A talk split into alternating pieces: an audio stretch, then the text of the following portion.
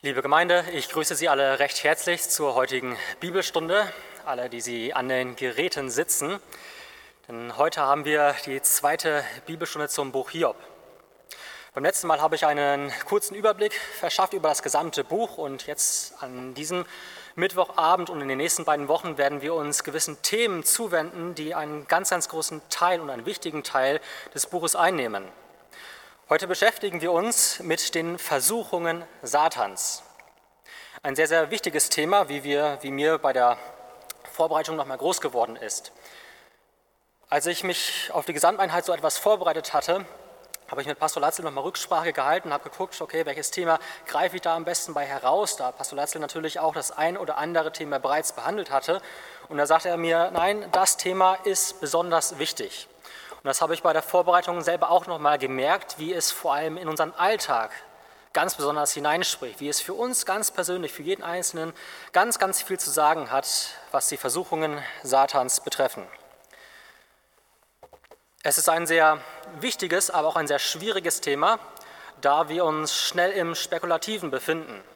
Und deswegen gilt es hier sehr deutlich aufzupassen und zu gucken, wo spricht die Bibel deutlich über einige Dinge und wo es ist eher schwierig, Dinge genau zu definieren. Und da möchte ich Ihnen und euch heute zeigen, wo das Buch Hiob und die Bibel wichtige Punkte trifft, die für uns eine ganz, ganz entscheidende Rolle spielen. Ich habe Ihnen eine Andacht mitgebracht aus dem zweiten Korintherbrief, 2. Korinther 11, Vers 3. Da heißt es, ich fürchte aber, dass etwa wie die Schlange Eva durch ihre List verführte, so euer Sinn verdorben und abgewandt werde von der Einfalt gegenüber dem Christus. Ich bete. Herr Jesus Christus, unser Gott, wir wollen dir Lob und Dank sagen für dein Wort, das du uns gibst. Hab Dank für alle Themen, die du uns mitgegeben hast, die notwendig sind für unser Leben hier als Christen, als deinen Diener, als deine Sklaven hier auf dieser Erde. Und so wollen wir uns auch diesem Thema widmen und dich bitten, dass du es an uns segnen magst, dass wir es neu verinnerlichen und verstehen, Herr, was du uns zu sagen hast, warum es so wichtig ist, den Widersacher zu kennen und zu wissen, wo Gefahren lauern. Wir wollen dich bitten, dass du uns das gibst, was wir nötig haben, damit du groß und du verherrlicht wirst. Amen. Ich fürchte aber, dass wie die Schlange Eva verführte mit ihrer List, so auch eure Gedanken abgewendet werden von der Einfalt und Lauterkeit gegenüber dem Christus. Das ist der Andachtstext von heute und dafür möchte ich Ihnen gerne drei Punkte mitgeben. Ein erster Punkt ist der Grund der Verführung, ein zweites die Vielfältigkeit der Verführung und ein drittes der Kampf gegen die Verführung. Ein erstes der Grund der Verführung. Was ist so der Grund, warum der Satan uns überhaupt verführt? Blättern wir so durch die Bibel hindurch, dann finden wir unzählige Geschichten, wo der Satan selber hingeht und die Menschen, aber auch ganze Nationen immer und immer wieder verführt. Warum? Weil er der Verführer ist. Der Satan ist der Verführer und will von Gott wegführen. Bei all seinen Aktionen hat er nur das eine Ziel, von Gott wegzuführen. Die Korinther, die will der Satan abwenden von der Einfalt und Lauterkeit gegenüber Christus. Er ist der Verführer und will von Gott wegführen. Die Strategie dabei kann ganz unterschiedlich aussehen. Bei Hiob war die Strategie nicht diese, dass er Hiob versuchte, zu jeder möglichen Sünde zu verführen, sondern wirklich nur zu der einen, Gott untreu zu werden. Er wollte Hiob wegführen von Gott, indem Hiob untreu wird. Untreu gegenüber Gott. Die Treue gegenüber Gott ist so das Zentrum biblischer Frömmigkeit. Und das ist das, was der Satan versucht anzugreifen. Er zweifelt Hiobs Frömmigkeit an. Wir haben das beim letzten Mal ausführlicher behandelt, wo der Teufel sogar hingeht und schwört, dass Hiob, wenn er sein Leben antasten darf, der Satan, dass Hiob sich dann gegen Gott wendet und ihn verführen kann somit. Satan geht dabei immer aufs Ganze. Die Gottesbeziehung soll zerstört werden. Das ist sein Ziel. Warum ist jetzt diese Strategie so gefährlich?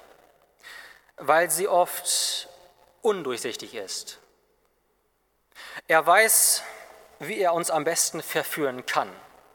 Ob als Gemeinde wie hier in Korinth, ob als eine Nation, ob bei uns persönlich. Er weiß, wie er uns einfach am besten verführen kann. Er kommt nicht und klopft als Dieb an und sagt Bescheid, ich breche jetzt bei Ihnen ein Ei, sondern er ist listig. Er weiß ganz genau, wie er vorzugehen hat, sodass wir es nicht mitbekommen, dass es etwas Undurchsichtiges für uns ist. Das Problem der Verführung ist, dass wir da meistens nicht klar sehen. Als ich meinen Bachelor in der Schweiz gemacht hatte, habe ich auf 1200 Meter Höhe gewohnt. Und da kam es öfter vor, dass ich mit dem Auto ins Tal gefahren bin. Und dort in den Bergen herrscht manchmal ganz schön dichter Nebel. Und dann ist es manchmal so gewesen, dass ich mit dem Auto gefahren bin und nur einige Meter vor dem Auto klar sehen konnte. Ich hatte keine klare Sicht auf das, was dahinter noch alles liegt. Und dann ist es das ein oder andere Mal vorgekommen, dass die Kurve auf einmal schneller da war, als ich dachte, obwohl ich die Strecke bereits kannte. Und ähnlich ist es auch in der Verführung mit dem Satan, dass er, dass wir zwar kurz vor uns das sehen, was passiert, aber der Abgrund, der lauert, das Ziel dahinter, das Wegführen von Gott, dass uns das in den Momenten häufig gar nicht so bewusst, gar nicht so klar ist. Um das mit einem anderen Beispiel nochmal zu verdeutlichen, wenn ich geblitzt werde, dann sehe ich in diesem Moment ein kurzes Aufleuchten, eine kurze rote Lampe. Aber die Folge des Ganzen ist mir in dem Moment nicht ganz klar. Und genau das ist das, was der Satan immer wieder auch mit den kleinen Sünden unseres Lebens erreichen möchte. Dass wir nicht direkt wissen, okay, was bewirkt das Ganze denn? Das Wegführen eben von Gott. Das sind manchmal so kleine Sünden, mit denen er aber ein ganz, ganz großes Ziel verfolgt. Er wollte hier die Korinther durch eine falsche biblische Botschaft von Gott wegführen. Hiob besteht die Probe. Er besteht die Proteste, die ganzen Zweifel, die kommen, die Herausforderungen, Anklagen, die ganzen Irrtümer, die gegen ihn vorgebracht werden, wodurch der Teufel versucht, ihn von Gott wegzuführen. Er besteht diese Probe. Der Grund der Verführung ist, weil der Teufel selber der Verführer ist und von Gott wegführen möchte. Ein zweites ist die Vielfältigkeit der Verführung. Ein Hauptmittel Satans, um Menschen zu zerstören, ist halt diese Täuschung, diese Verführung. Und die Korinther täuschte er durch ein abgewandtes Evangelium. Das ganz, ganz immense Konsequenzen mit sich brachte. Satan ist also auch für die Gemeinde Jesu gefährlich, ist auch für uns persönlich gefährlich. Er kann zwar das Licht nicht mehr auslöschen, aber der Satan versucht, den Leuchter zu verdunkeln. Er kann zwar keinen Schiffbruch erleiden lassen, aber er kann einen Sturm schicken. Er kann zwar das selige Ende nicht mehr verhindern, aber er kann auf dem Weg uns belästigen.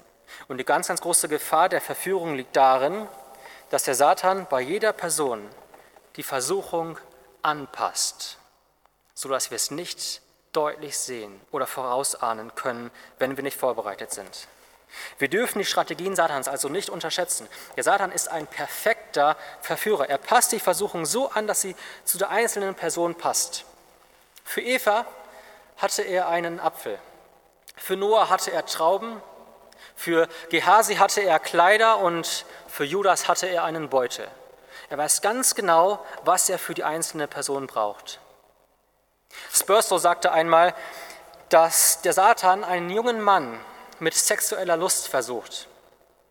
Einen Mann mittleren Alters mit Freude daran, Lust und Ehre zu erlangen, groß zu sein. Und einen alten Mann mit Habsucht und Griesgrämigkeit.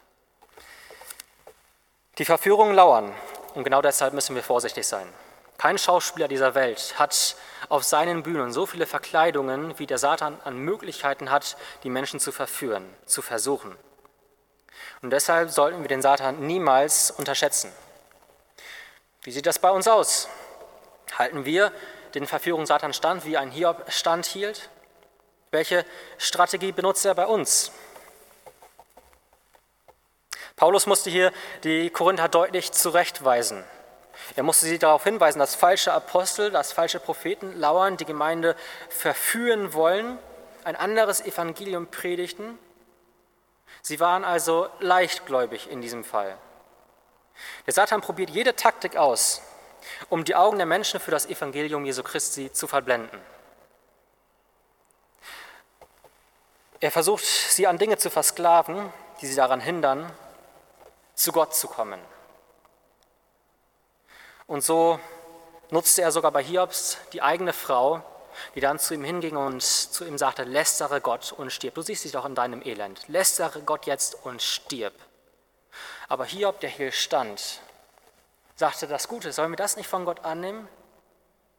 Wie auch das Böse?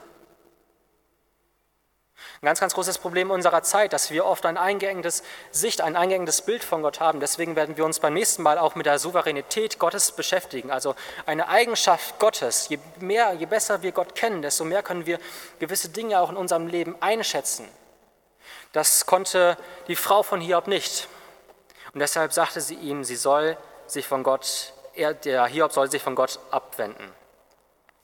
Der Satan hat ganz, ganz viele Möglichkeiten, vielfältige Möglichkeiten zur Verführung. Ein dritter und letzter Punkt, den ich Ihnen kurz deutlich machen möchte, ist der Kampf gegen die Verführung. Der geistliche Kampf ruft uns dazu auf, wachsam zu sein. Wenn wir uns hier jetzt die Situation in Korinth anschauen, dann ruft es uns dazu auf, dass wir selber wachsam sind. Wir sollen umso wachsamer sein, weil wir es hier mit einer Schlange zu tun haben. Und ich weiß nicht, wie es Ihnen dabei geht, aber so einige Tiere im Dschungel, die faszinieren mich immer ziemlich. Ganz besonders die giftigen Tiere, ob das ja Schlangen sind oder Frösche mit ihren gewaltigen Farben, wunderbaren Mustern. Aber je schöner sie aussehen, je attraktiver sie oft sind, desto gefährlicher sind sie meistens auch. Und nichts anderes ist es beim Satan auch.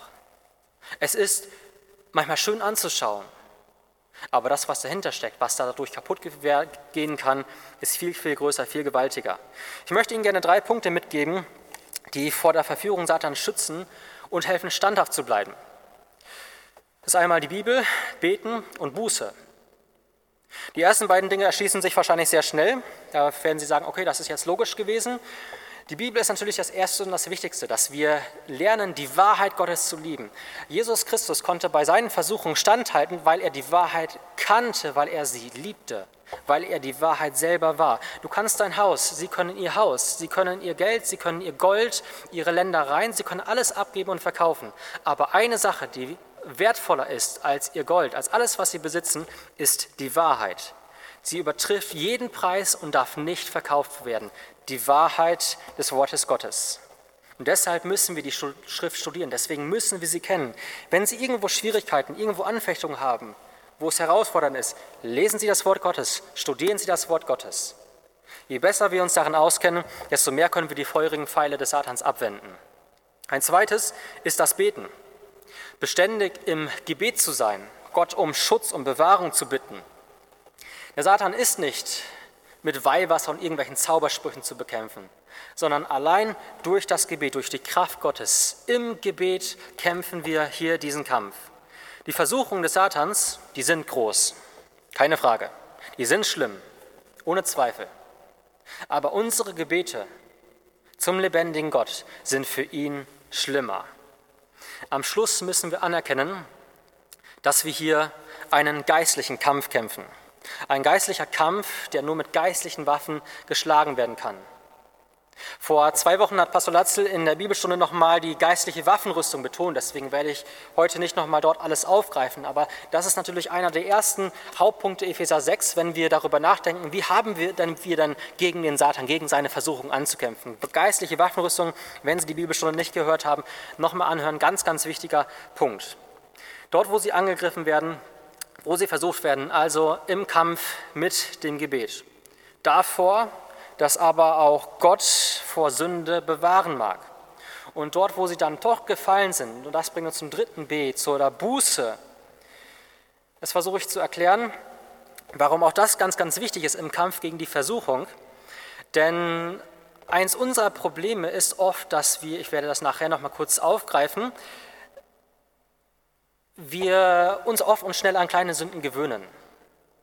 Dass der Satan schnell kommt und wir gar nicht mehr merken, dass das überhaupt Sünde ist. Und je öfter wir Buße tun, je öfter wir uns reflektieren, dass wir Buße nötig haben, dass wir immer wieder unters Kreuz gehen, desto weniger Anhaltspunkte geben wir dem Satan, dass wir uns selber an Sünden eben gewöhnen können. Wenn wir Kinder Gottes sind, dann haben wir eine neue Beziehung zu Gott selbst. Und wenn wir eine neue Beziehung zu Gott haben, haben wir auch eine neue Beziehung zur Sünde.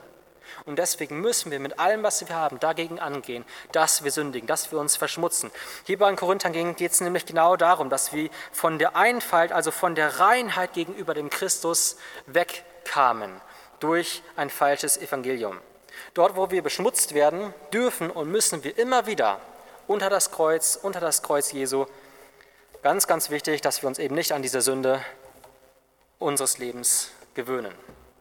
Drei kurze Punkte zu diesem, dieser Andacht, ein Grund der Verführung, eine Vielfältigkeit der Verführung und der Kampf gegen die Verführung. Ich möchte schließen mit zwei Versen aus dem zweiten Korintherbrief. Dort heißt es, denn obwohl wir im Fleisch sind, kämpfen wir doch nicht auf fleischliche Weise.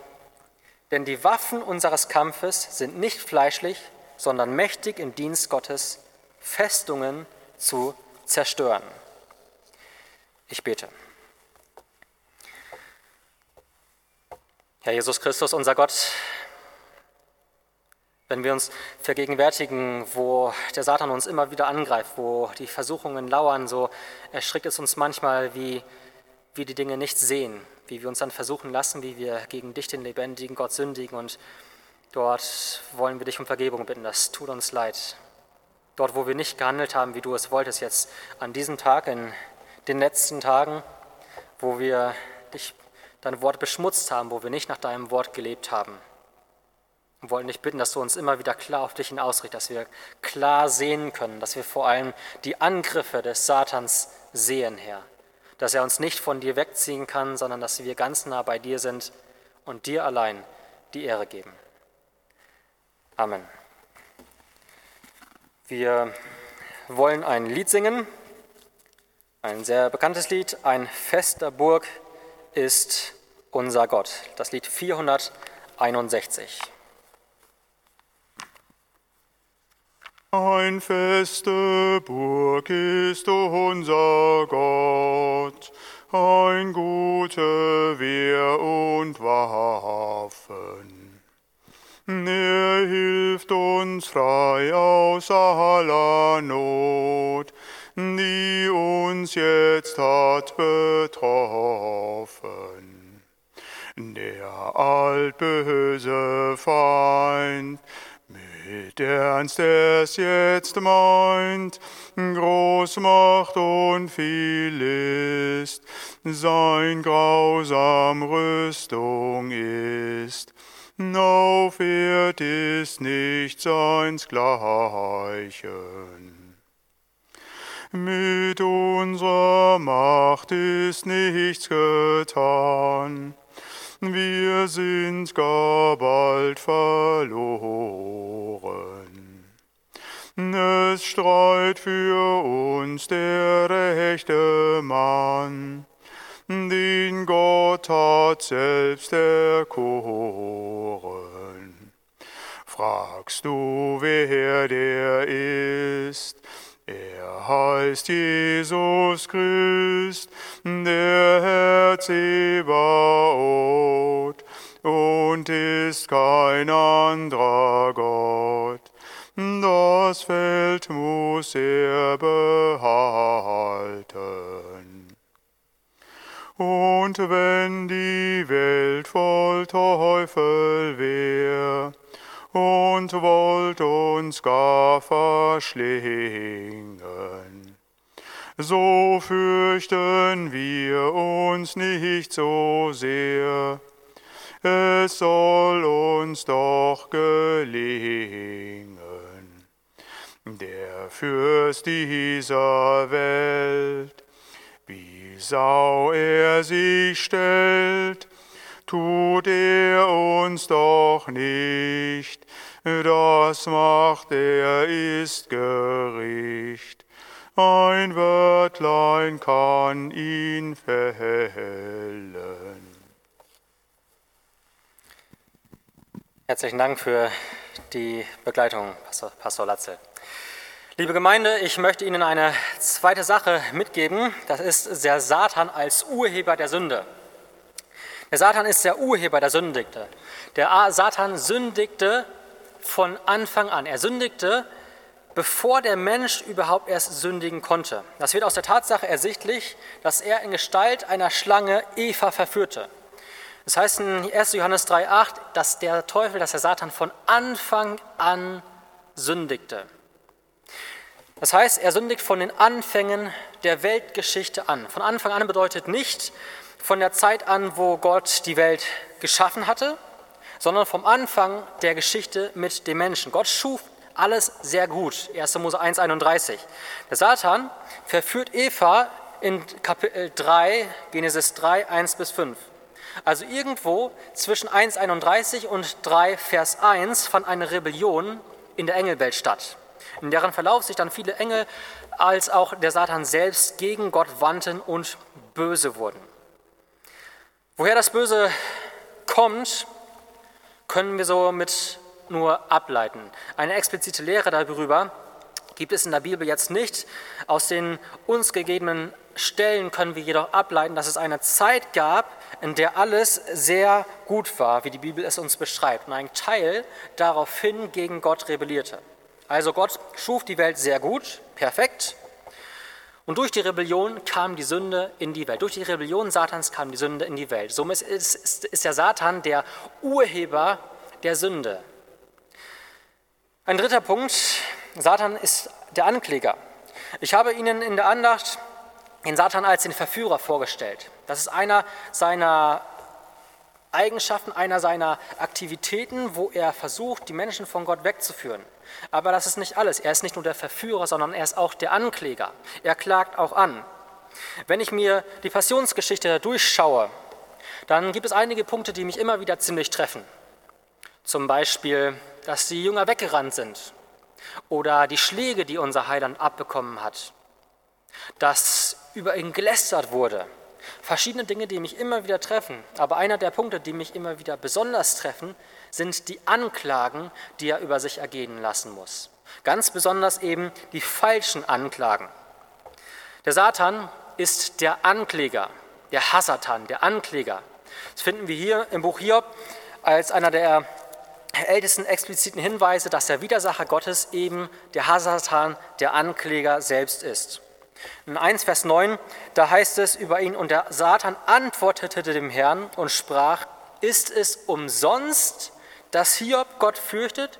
Er klagt Hiob also bei Gott an. Der Satan dreht dabei bei dieser Anklage die Aussage Gottes um. Ich habe das beim letzten Mal deutlich gemacht, wie hoch Gott von Hiob spricht, wie fromm und aufrichtig er ist, wie was für ein großartiger Mensch das doch wäre. Und diese Aussagen dreht der Versucher, der Ankläger eben um. Genauso wie im Garten Eden. Hat er wirklich gesagt, denkt noch mal kurz drüber nach, hat, hat er das wirklich so gemeint? So verführte er Eva im Garten Eden und so verführt, so klagt er den Hiob auch vor Gott jetzt an, indem er die, um, die Aussagen einfach umdreht. Der Satan ist ein ausgezeichneter Ankläger, nicht nur ein perfekter Verführer, sondern auch ein ausgezeichneter Ankläger. Dieses Hasatan finden wir nochmal beim Propheten Zacharia. Dort sieht Zacharia im Traum den Satan als Ankläger im Himmel. Und dann schreibt er, und er ließ mich, den Hohepriester Josua, sehen, der von dem Engel des Herrn stand. Und der Satan stand zu seiner Rechten, ihm zu widerstehen.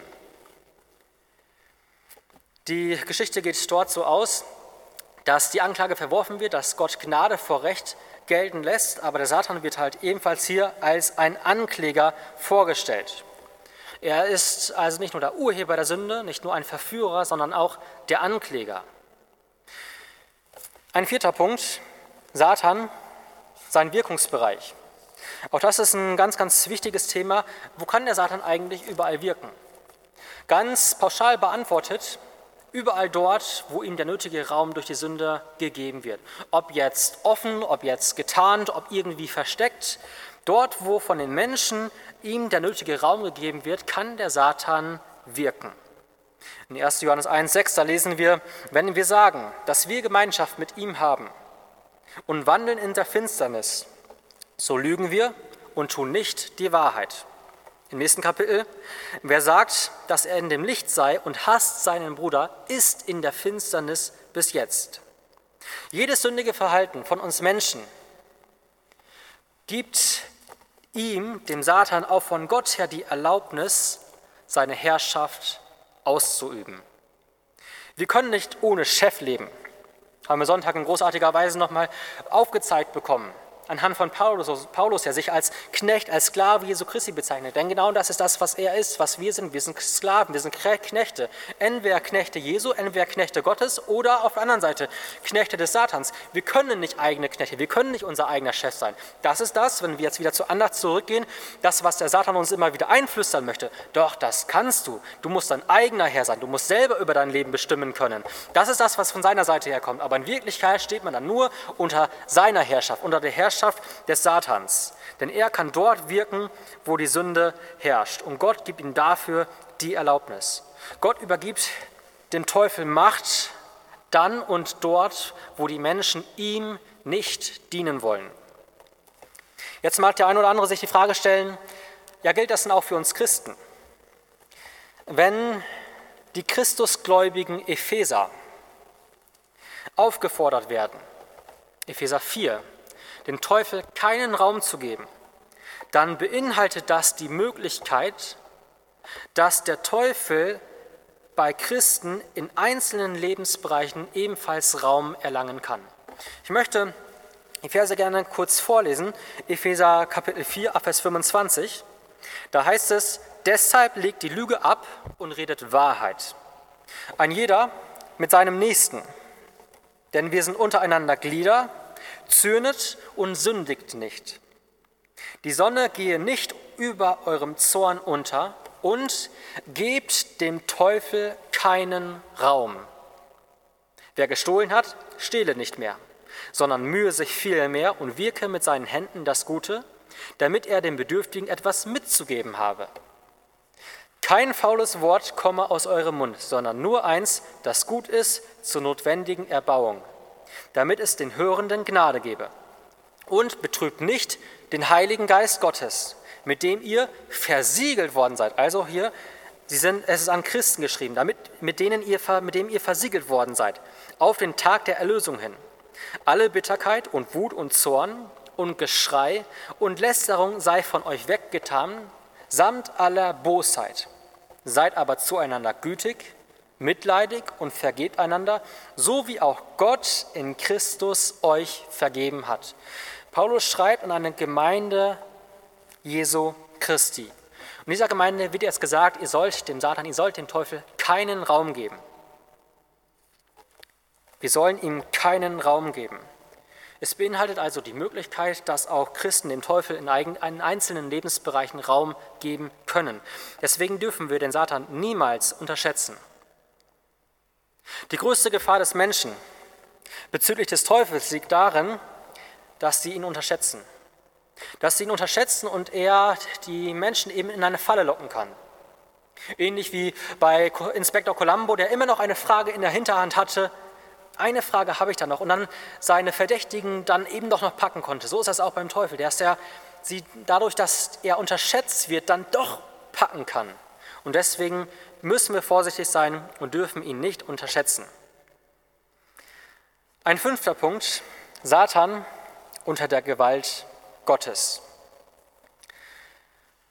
Ich habe gerade gesagt, dass wir den Satan nicht unterschätzen dürfen.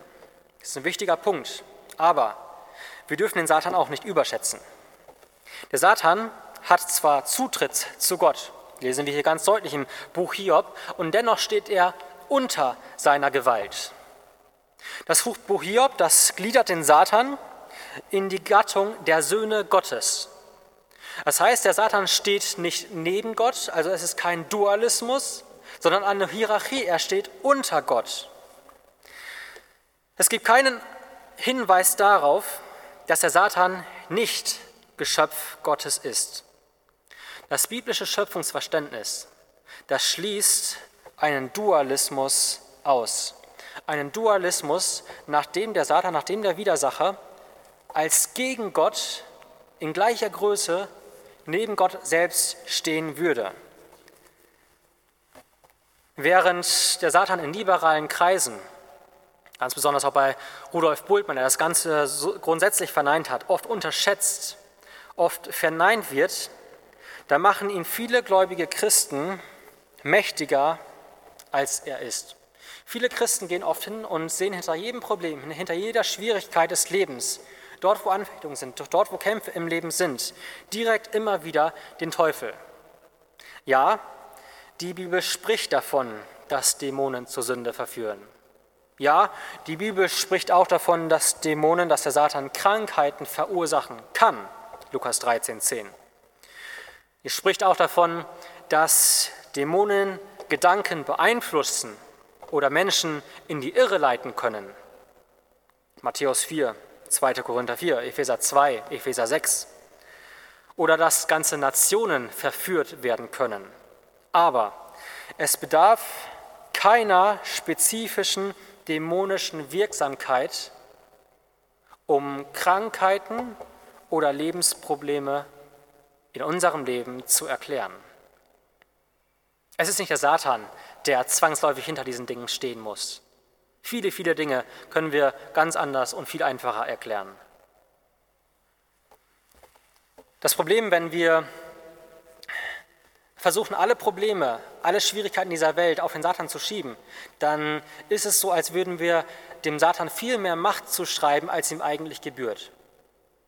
Und so scheinen sich viele Christen mehr von irgendwelchen Star Wars-Episoden beeinflussen zu lassen als von der Bibel selbst. Dort, wo George Lucas hingeht und im Universum zwei gleich große Mächte nebeneinander antreten lässt und das Ende des Ganzen noch ausbleibt. Die Bibel dagegen stellt uns ein ganz anderes Bild vor.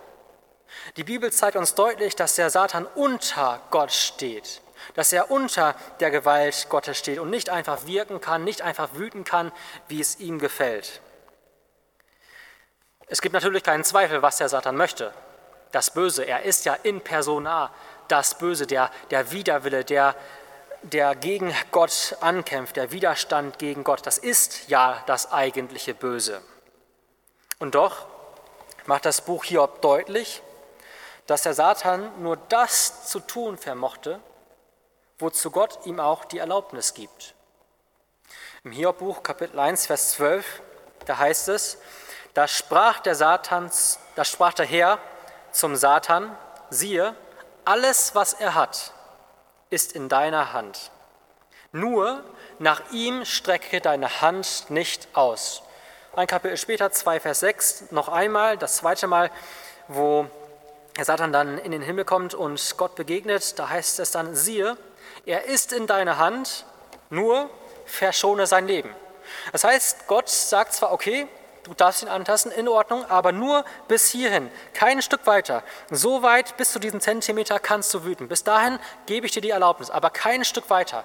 Also eine ganz klare Abgrenzung, wo Gott sagt, ich kontrolliere dich, ich bestimme, was du tun darfst und was nicht. Der Satan kann nicht einfach wüten, wie es ihm passt, wie es ihm gefällt. Er muss Gott um Erlaubnis fragen.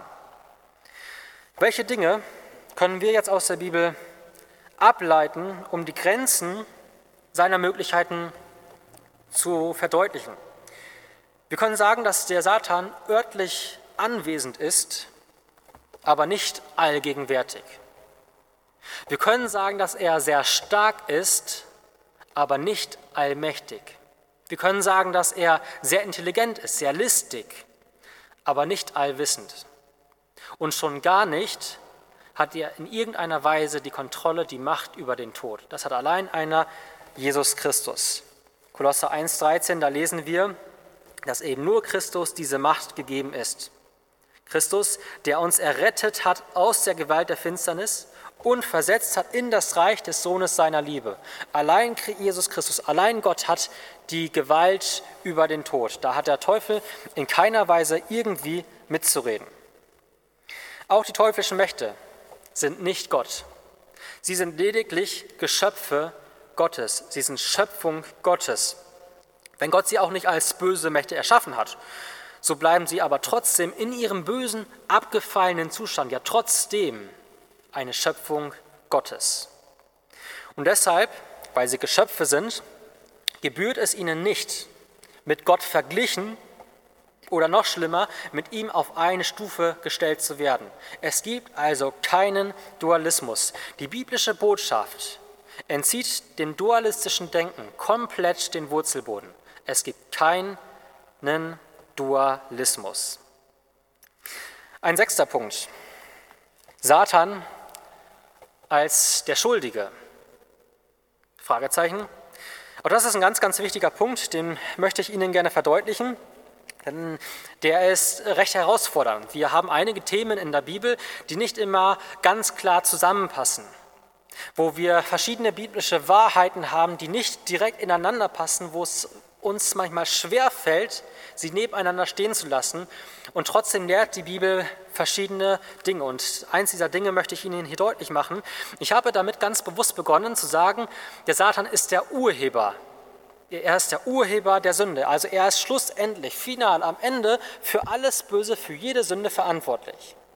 Aber jetzt stellt sich die Frage, ist er denn auch wirklich am Schluss der Schuldige oder ist er der Alleinschuldige? Ganz, ganz wichtiger Punkt, den ich nach, nach meinem biblischen Verständnis deutlich machen möchte. Am Ende, wie gesagt, steht hinter dem Ganzen, hinter dem Bösen der Satan. Der Mensch dieser Welt ist Satans Knechten unterworfen. Was bedeutet, dass er den bösen Anreizen dieser Welt eben unterworfen ist. Die böse, An, die böse Anreize, die es in der Welt gibt.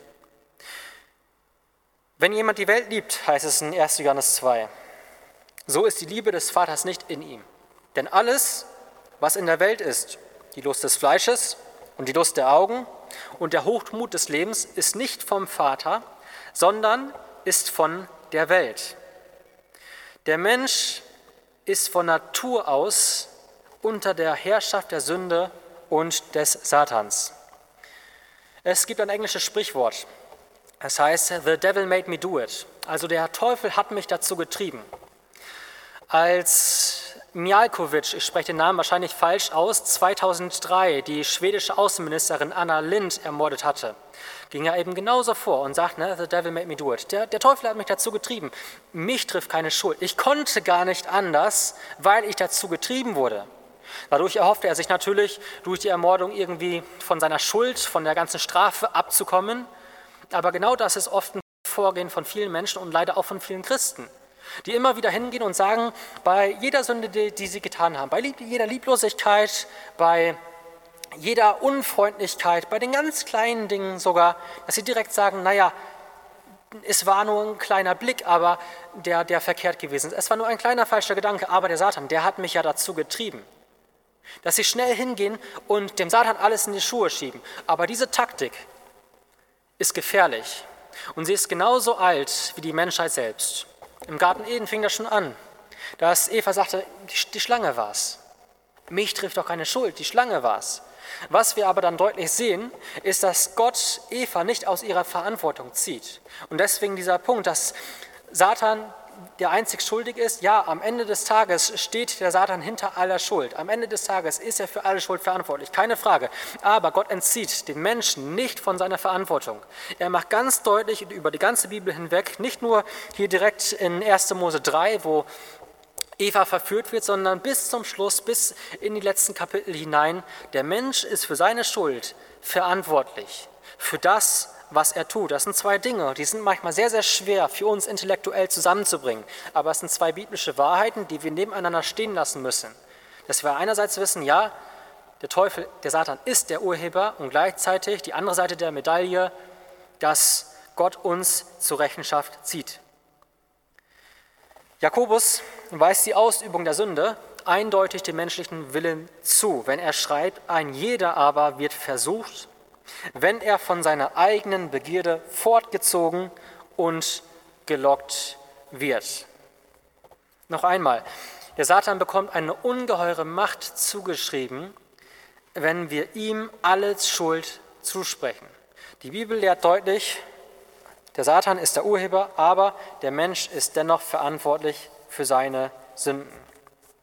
Ein siebter Punkt habe ich die Versuchungen Gottes, die Versuchungen Satans genannt oder in Klammern mögliche Versuchungen Satans. Auch das hier ein ganz, ganz wichtiger Punkt, weil ich denke, wenn wir die Versuchungen kennen, wenn wir wissen, wie der Teufel vorgeht, was so seine Tricks sind, und davor fernbleiben können. Deswegen habe ich ja am Anfang auch nochmal deutlich gemacht, was so das Grundlegende ist. Das steht natürlich hier jetzt auch drüber, dass wir die Bibel, das Wort Gottes kennen. Werde ich gleich noch aufgreifen, dass wir natürlich im Gebet stehen, aber auch immer wieder Buße tun. Das sind Dinge, die sind wichtig. Aber wo kommt der Teufel? Wo versucht er uns zu packen? Was ist sein Vorgehen? Und wie können wir auch davon, davor fernbleiben und uns davor schützen? Ich möchte ein paar Beispiele von Versuchungen bringen und halt Möglichkeiten, davon fernzubleiben. Eine erste Versuchung, eine erste Taktik, die der Satan immer wieder ausnutzt und ausprobiert bei uns Menschen, ist, dass er versucht, von kleinen zu großen Sünden hinzuführen. Habe ich kurz darauf bereits hingewiesen. Denken wir einmal über gewisse, gewisse Sünden nach. Da geht es wahrscheinlich uns allen recht ähnlich, wenn wir sagen, naja, da gibt es schon Sünden, denen wir so erstmal nicht erlegen sein werden. Da werden wahrscheinlich die meisten von uns sagen, ich stehe jetzt nicht in der Gefahr, morgen jemanden umzubringen. Und ich denke, das ist wohl auch erst einmal korrekt. Das Problem ist nur, dass die Menschen die kleinen Sünden meistens für nicht schlimmer erachten als eine Erkältung. Kleine Sünden, um das mal zu verdeutlichen, sind wie eine Art Grundierung eine Art Grundierung. Wenn Sie jetzt in dieser Quarantänezeit Ihren Schuppen neu bemalen wollen, neuen Farbanstrich verpassen wollen, dann kratzen Sie erstmal die ganze alte Schicht ab, die alte Farbe kommt ab und bevor Sie eine neue Farbe drauf schmieren, das Ganze neu bemalen, was machen Sie dort? Erst einmal kommt eine Grundierung auf das Holz drauf, bevor die richtige Farbe draufkommt. Und genauso ist es mit unseren kleinen Sünden. Die kleinen Sünden sind wie eine Art Grundierung. Eine Grundierung, wo die größeren Sünden besser dran haften. Und das ist einer der Tricks, die der Satan immer wieder nutzt, dass er sagt, okay, das ist eine kleine Sünde, aber das macht doch nichts. Und hier wieder zurück zur Andacht. Wenn wir keine Buße tun, wenn wir uns an Sünden gewöhnen, wenn wir nicht immer wieder unter das Kreuz gehen, immer wieder um Vergebung bitten, auch bei den kleinen Dingen, Dingen, die wir jeden Tag falsch machen oder jeden zweiten Tag falsch machen, wenn wir uns an Dinge gewöhnen, dann stufen wir uns runter und dann sind wir anschließend größeren und immer größeren Sünden halt erlegen, weil wir es irgendwann nicht mehr kontrollieren können. Wenn wir uns Menschen anschauen, die andere umbringen oder die fremdgehen, was auch immer es sein mag, dann können wir, wenn wir so deren Lebenslauf verfolgen, deutlich sehen, dass es nicht von heute auf morgen kam, dass viele Dinge mit hineinspielten und dass sie sich langsam an Dinge, an Gedanken gewöhnten, dass erst viel im Kopf abgespielt wurde und anschließend in die Praxis umgesetzt. Kleine Sünden sind in Wirklichkeit eine Grundierung und kleine Sünden führen zwangsläufig zu großen Sünden, wenn wir versuchen, unsere Ausrutscher zu verbergen und keine Buße tun. Wie können wir uns da jetzt verhüten? Epheser 4,27 möchte ich nochmal dafür zitieren. Hütet euch davor, dem Teufel Raum zu geben. Wir dürfen dem Teufel keinen Raum geben. Wenn der Kopf der Schlange ins Haus gelassen wird, dann kommt der Rest des Körpers ganz schnell nach. Liebe Gemeinde, die kleinste Sünde widerspricht dem Gesetz Gottes. Die kleinste Sünde widerspricht dem Wesen Gottes, widerspricht dem Sein Gottes, widerspricht der Herrlichkeit Gottes. Wir dürfen uns an Sünde nicht gewöhnen. Eine zweite mögliche Versuchung, der Satan drängt die Menschen beständig in die Sünde. Er gibt böse Gedanken in das Herz ein, heißt es in Johannes 13. Er beeinflusst also den Verstand mit Argumenten, mit Versprechungen, die er gibt, und er drängt den Menschen darauf, sich zu unterwerfen, so wie bei Delilah, Delilah das mit Simson tat, wo er sich anschließend ihr unterwarf. Er kann Gedanken scheinbar unmerklich eingeben, so sehr, dass sie unsere Gedanken zu sein scheinen. Um das deutlich zu machen, wenn Sie als Kind Gottes an irgendeiner Zusage Gottes in der Bibel, im Wort Gottes zweifeln und sagen, Gott liebt mich nicht wirklich, Gott kann mich nicht gebrauchen. Oder ich bin kein Kind Gottes, dann kommen diese Gedanken niemals von Gott sondern immer vom Teufel.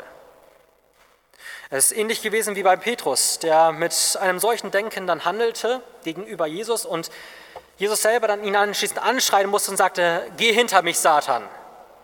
Weil der Satan so einen Einfluss auf seine Gedanken hatte in diesem Moment, dass er sie dann aussprach, dass er genau dieser Versuchung dann erlegen ist und Jesus ihn zurechtweisen musste. Wie können wir davor fernbleiben? Indem wir die Versprechungen der Sünde verwerfen. Die Versprechungen der Sünden verwerfen. Satan, der verspricht das Beste, aber er zahlt das Schlechteste. Er verspricht Ehre, aber er zahlt Schande. Er verspricht Vergnügen, aber zahlt Schmerzen.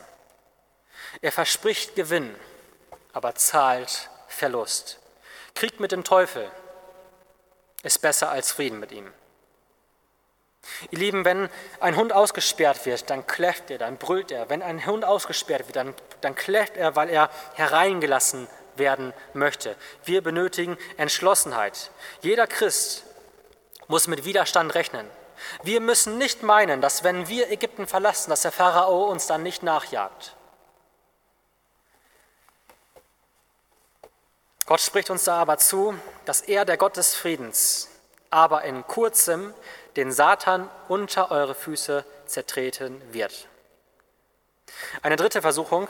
Satan zieht sich manchmal strategisch für eine Zeit zurück. Das ist auch eine Sache, die wir bei der Versuchung Jesu selbst sehen. Jesus wird dreimal versucht und dann zieht sich der Satan strategisch für eine Zeit zurück, um anschließend aus einer anderen Position heraus mit noch mehr Krawall, mit noch mehr Power gegen sein Ziel halt anzuwettern wie er es bei Jesus durch Judas tat, mit umso mehr Gewalt halt dagegen an. Er schenkt uns manchmal kurzzeitig einen Sieg. Einen kurzzeitigen Sieg, damit wir anschließend hochmütig werden. Was können wir dagegen tun? Wir können den Teufel überwinden mit christlicher Nüchternkeit und Wachsamkeit. 1. Petrus 5,8. Da heißt es: Seid nüchtern, wacht, euer Widersacher, der Teufel, geht umher wie ein brüllender Löwe und sucht, wen er verschlinge. Christen sollen in dieser Welt nicht leben wie reiche Menschen am Hof eines Königs, sondern wie Soldaten, die gerade im Krieg stehen. Wir sind hier in einem Krieg. Unser himmlischer Königshof, dort wo wir eines Tages sein werden, bei unserem Heiland, das ist das Ziel, aber noch sind wir nicht angekommen. Eine vierte Versuchung der Teufel packt uns mit den guten Dingen des Lebens. Nicht mit den Dingen, die grundsätzlich sowieso falsch sind, sondern mit den guten Dingen des Lebens. Ein ruhiger Fluss treibt mehr Boote über den Wasserfall als reißende Stromschnellen. Und genauso ist das auch mit den guten Dingen des Lebens, die uns schnell zur Sünde werden können. Das kann das eigene Hobby sein. Das kann Essen sein und Trinken, Erholung.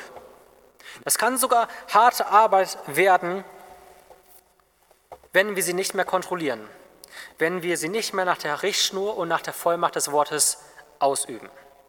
Irdische Freuden sind Satans ganz, ganz große Maschinen der Versuchung. Was tun wir dagegen? Zufriedenheit.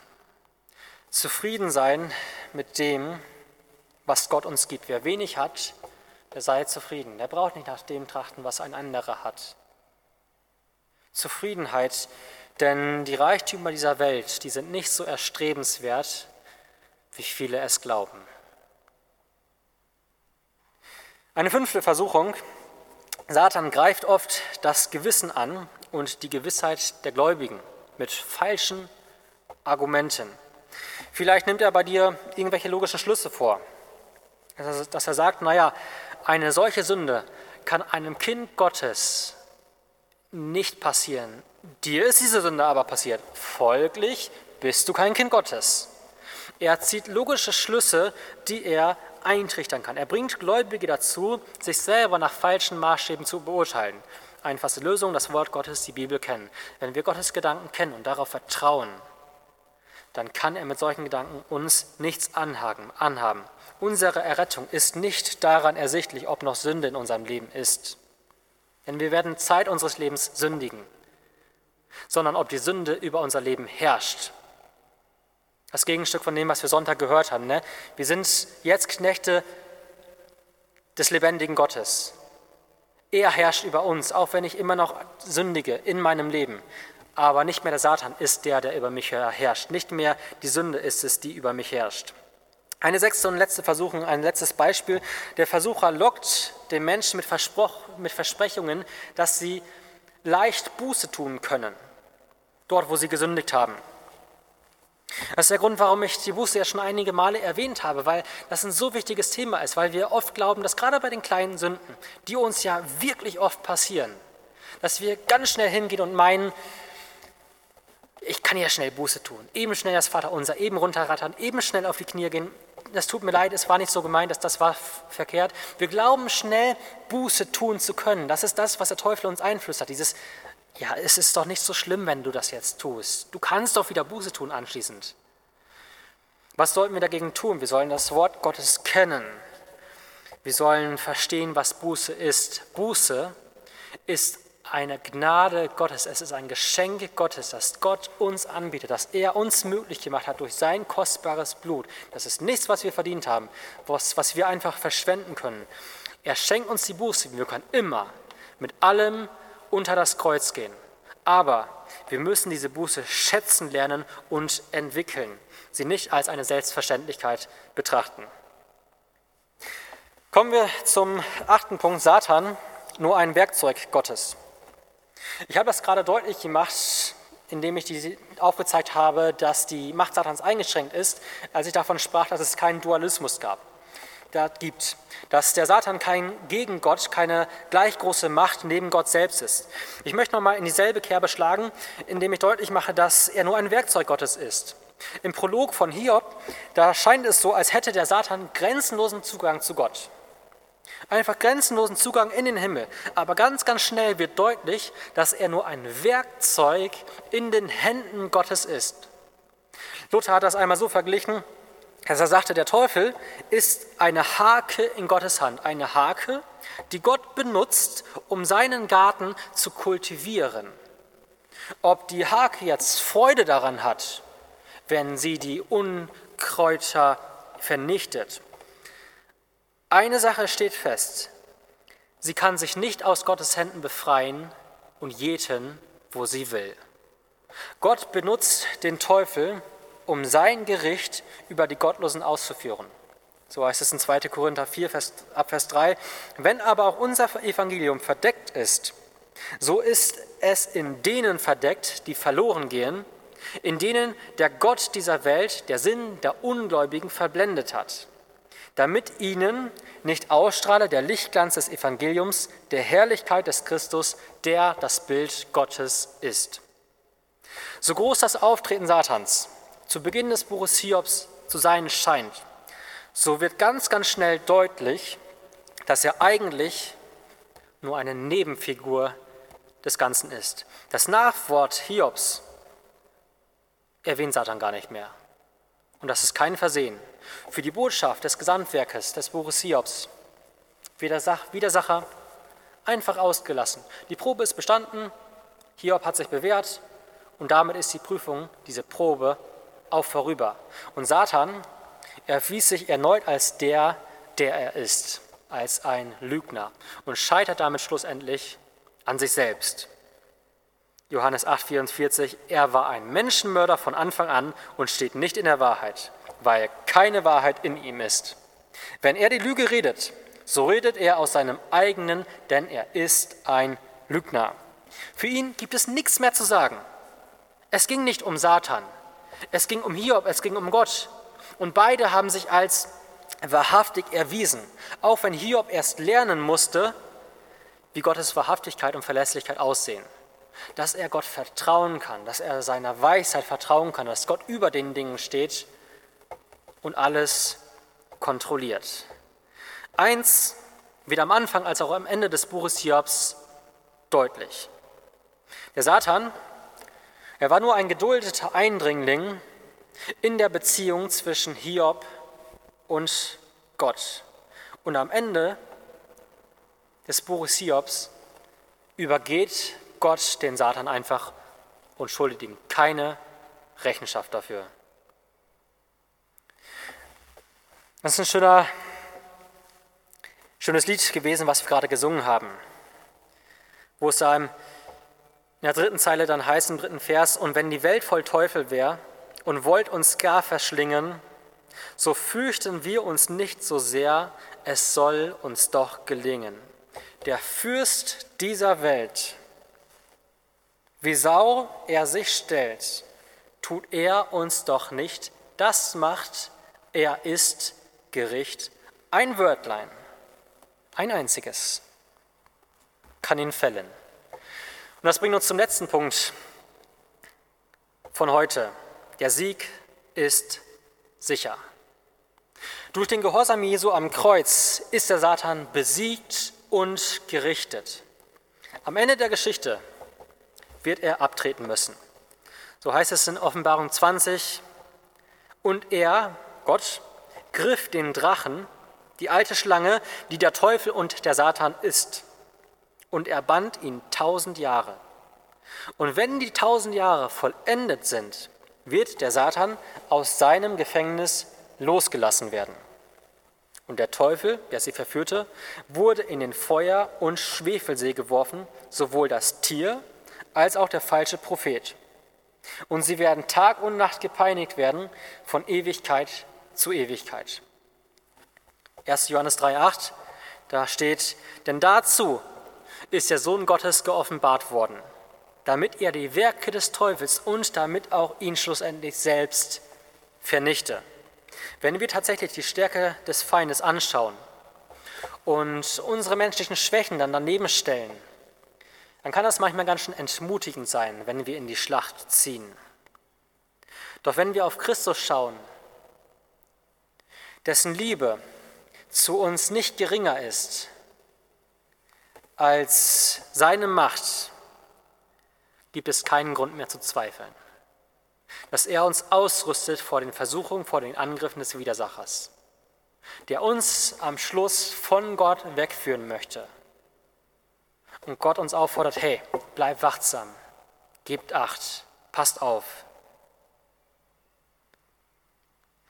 Jesus hat unsere Feinde bereits überwunden.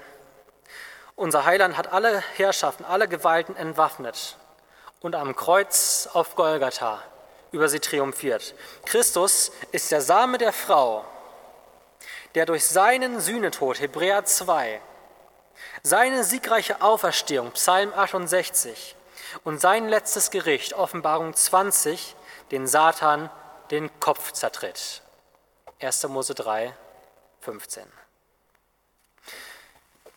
Am Tag des Gerichts wird Satan für immer ausgestoßen sein. Da wird er nicht mehr zu Wort kommen. Satan wird nie wieder den Samen der Frau irgendwelche Probleme bereiten. Da hat er nichts mehr zu sagen. Und der Sieger Jesus Christus wird die alte Schlange ergreifen und ewig in die bodenlose Grube hinabwerfen. Es gibt keinen Verkläger, es gibt keinen Verführer, es gibt keinen Versucher mehr. Und die jetzt derzeit leidende Gemeinde wird zu einer triumphierenden Gemeinde. Am Schluss wird alles Böse aus dem Himmel ausgeschlossen und alles Gute in ihm eingeschlossen werden.